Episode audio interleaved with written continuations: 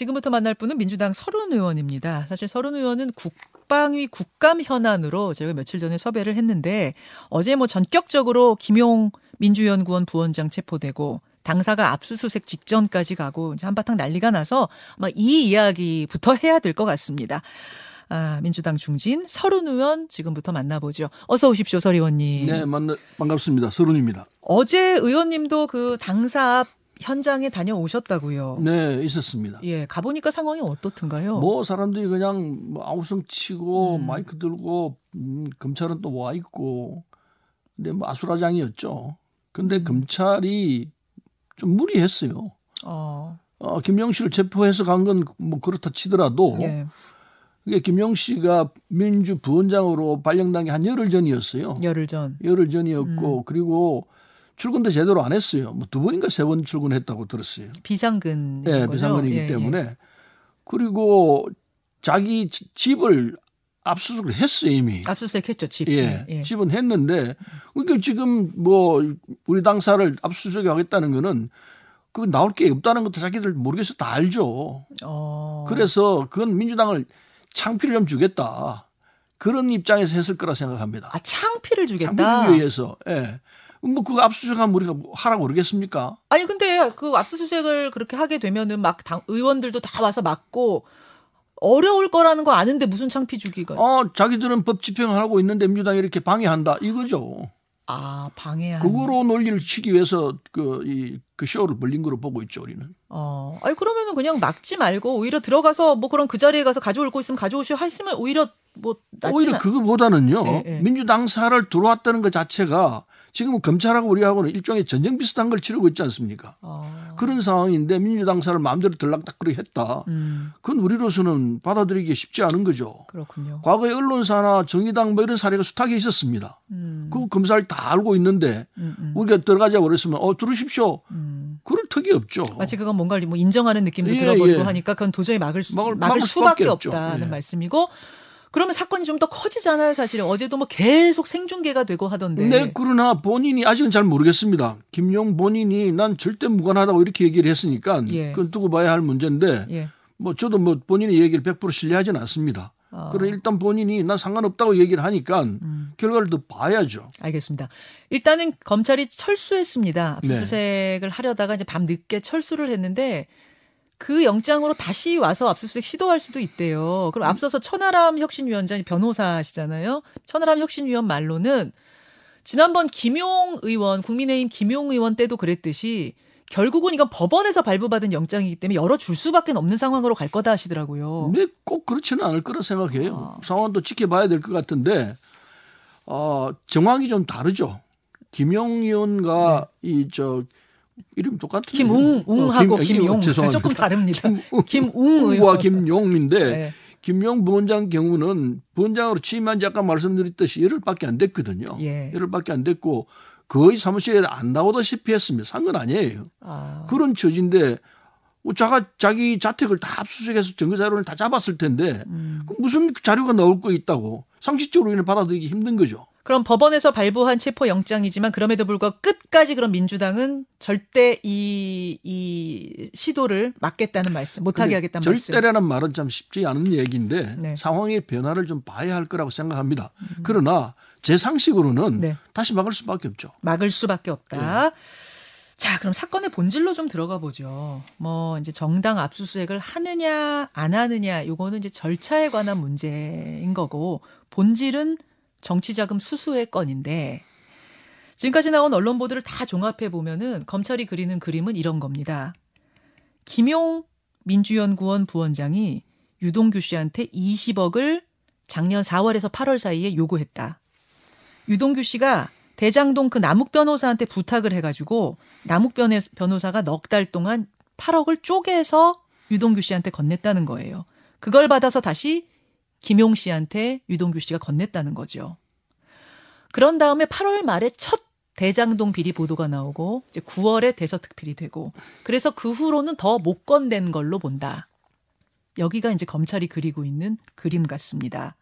김용 부원장은 물론 전면 부인하고 있긴 합니다만 체포영장이 발부된 걸 보면 또 뭐가 있어서 발부된 건 아닌가 이런 생각이 들기도 하고 뭐 어떻게 보십니까? 체포영장이 떨어진 거면서 그 구체적인 정황이 있었을 거라 봅니다. 보도가 나온 걸 보니까 뭐 아파트 뭐 주차장에서 뭐 CCTV 찍혔는지 모르겠는데 남욱 변호사 예. 집 주차장. 그걸 뭐 봤다 그러는데 무슨 근거는 있을 거라고 봅니다. 그래서 돈을 주고 받은 게 사실 아닐까 하는 생각은 저도 해요. 아, 저는 그런 생각이 그렇습니까? 드는데 근거 없이 8억이라는 숫자가 나올 턱이 없고 그리고 윤한규가 나왔잖아요.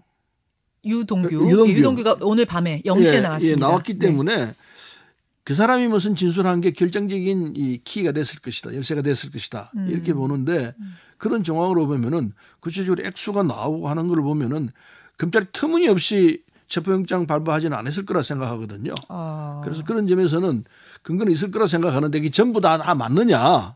그건 또 또 또 봐야죠. 음. 그래서 우리 측 변호사가 있을 터이니까 우리 측 변호사가 김용 씨를 만나 가지고 네. 정황을 들어보고 그리고 판단을 해야지.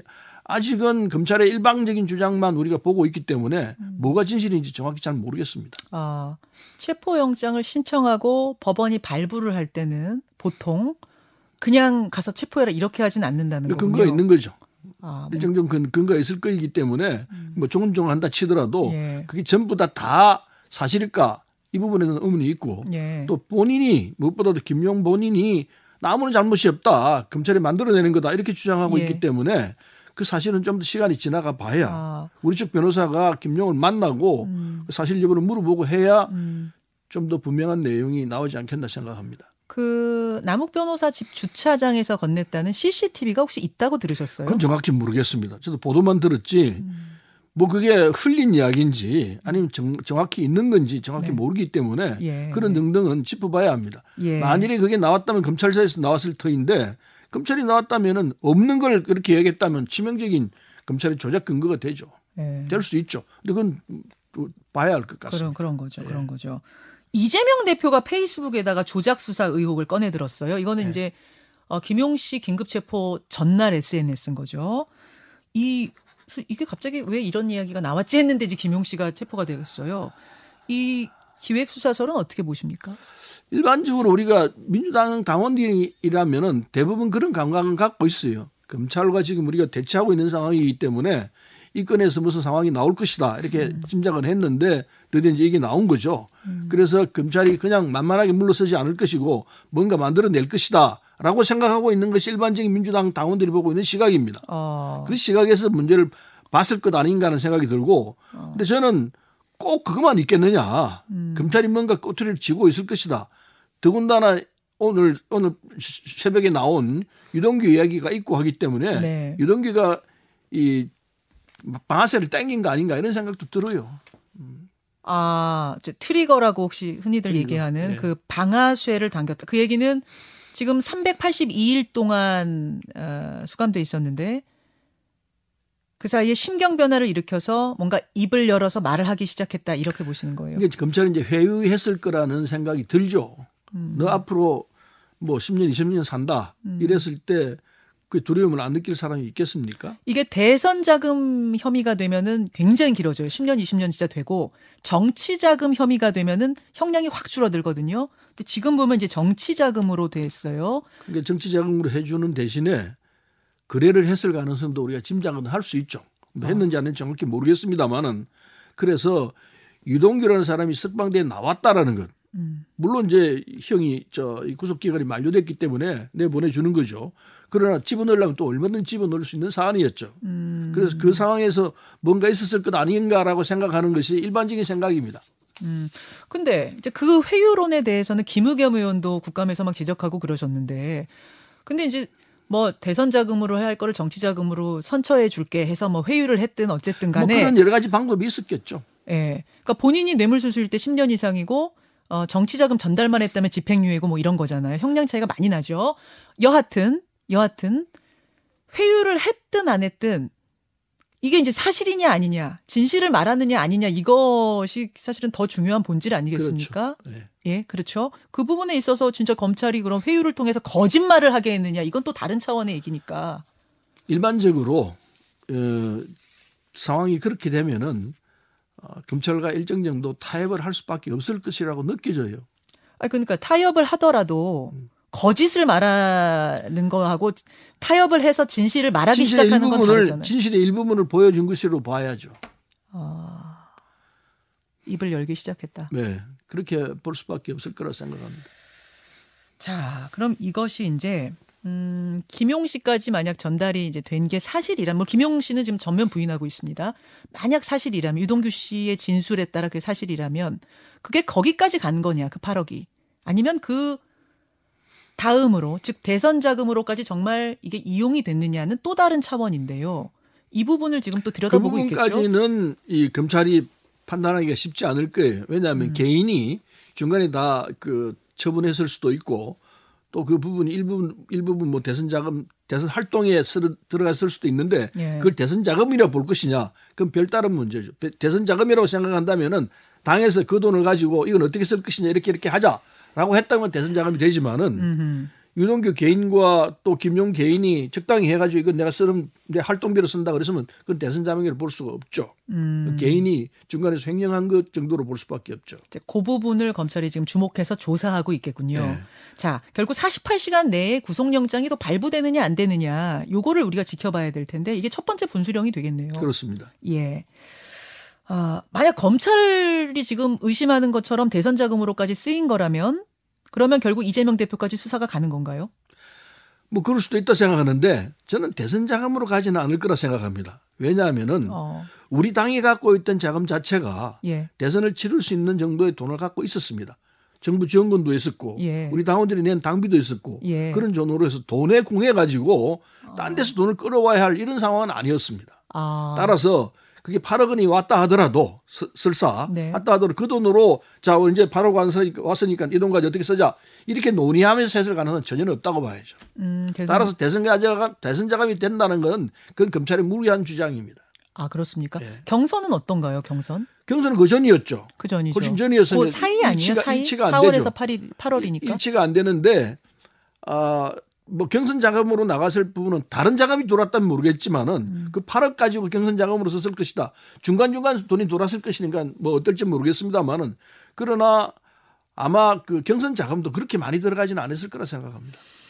그 대선 경선 때도 그렇고 전당대회 때도 그렇고 계속해서 당내에서 이제 언급되던 거 우려되던 것이 이재명 리스크인데 어 뭐 서른 의원도 이재명 리스크 언급하신 적이 있고요. 혹시 그것이 좀 현실화되고 있다고 보세요? 그렇다고 볼 수밖에 없죠. 저는 이재명 대표를 직접 만나가지고 이런저런 문제가 나올 가능성이 있다.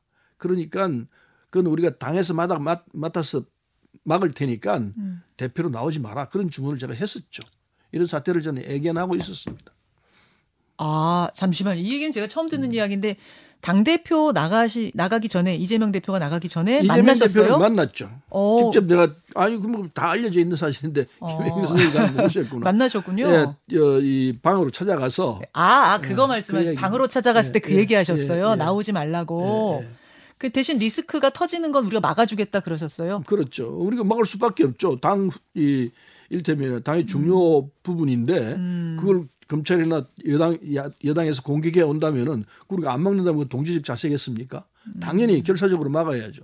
그에 음. 그때 대해 설명을 했죠. 그렇게라도 해서 당 대표는 나가면 안 된다고 한 이유는 뭐세요? 그건 당연히 이제 이런 사태가 올 수 있는 가능성이 있기 때문에 음. 당에 누가 오는 건 안 된다.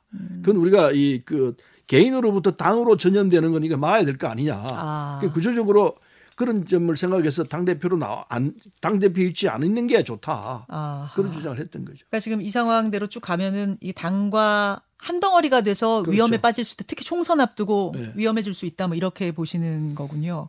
예. 이 의혹 자체가 사실이냐 아니냐를 떠나서 그렇죠.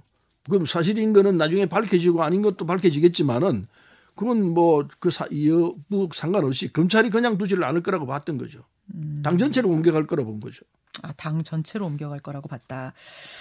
알겠습니다. 어, 이재명 대표는 지금 침묵을 지키고 있는데 혹시 당 대표로서 뭔가 입장 발표를 좀 할 거라고 보세요? 혹은 해야 한다고 보세요? 어, 지금은 때가 아닐 거라 생각합니다. 본인이 연계되어 있는 부분이기 때문에 네. 지금 당에서 충분히 할 수 있죠. 자신이 나서면은 일테면은 자신이 자신 문제를 얘기하기가 그렇잖아요. 음. 당에서 나서서 해야 되고 어, 때가 되면 자신의 입장을 밝히겠죠. 음흠. 여당에서는 지금 뭐 당장 좀 직접 입장을 밝혀라라고 하는데 뭐 당장은 좀 지금 이- 당장 집- 입장을 밝힐 처지는 아니라고 봅니다. 일테면 본인도 이재명 대표도 김용이 어떻게 했는지 정확히 모를 거예요. 음, 그렇기 때문에 김용 씨가 어떻게 했는지를 정확히 파악을 하고 예. 그리고 판단을 해야지 예. 지금 시점에서 섣부르게 나서서 얘기하기 쉽지가 않죠.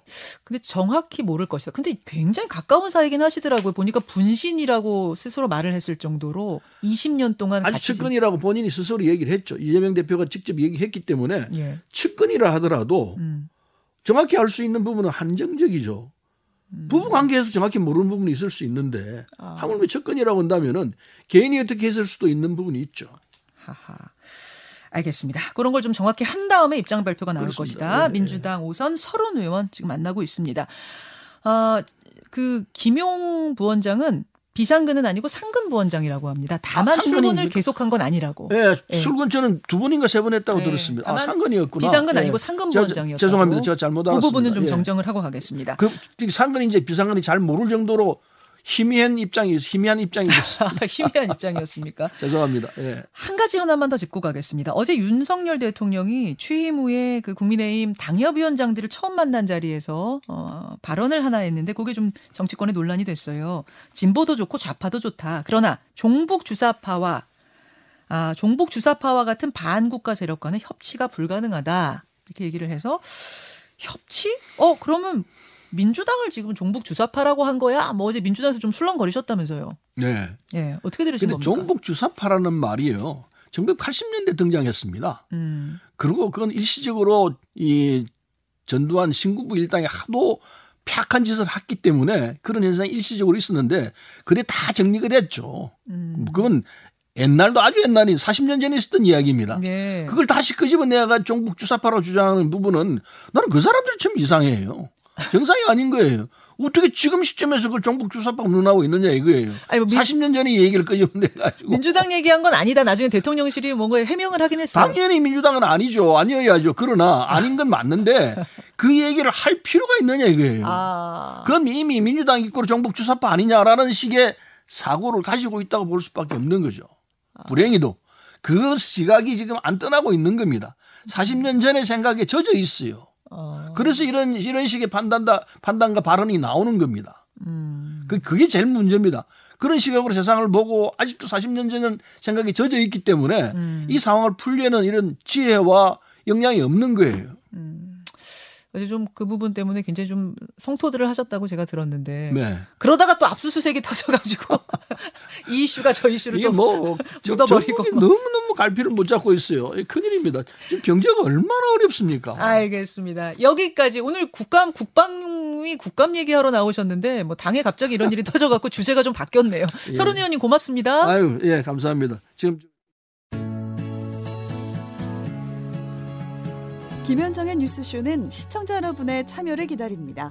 구독과 좋아요, 댓글 잊지 않으셨죠?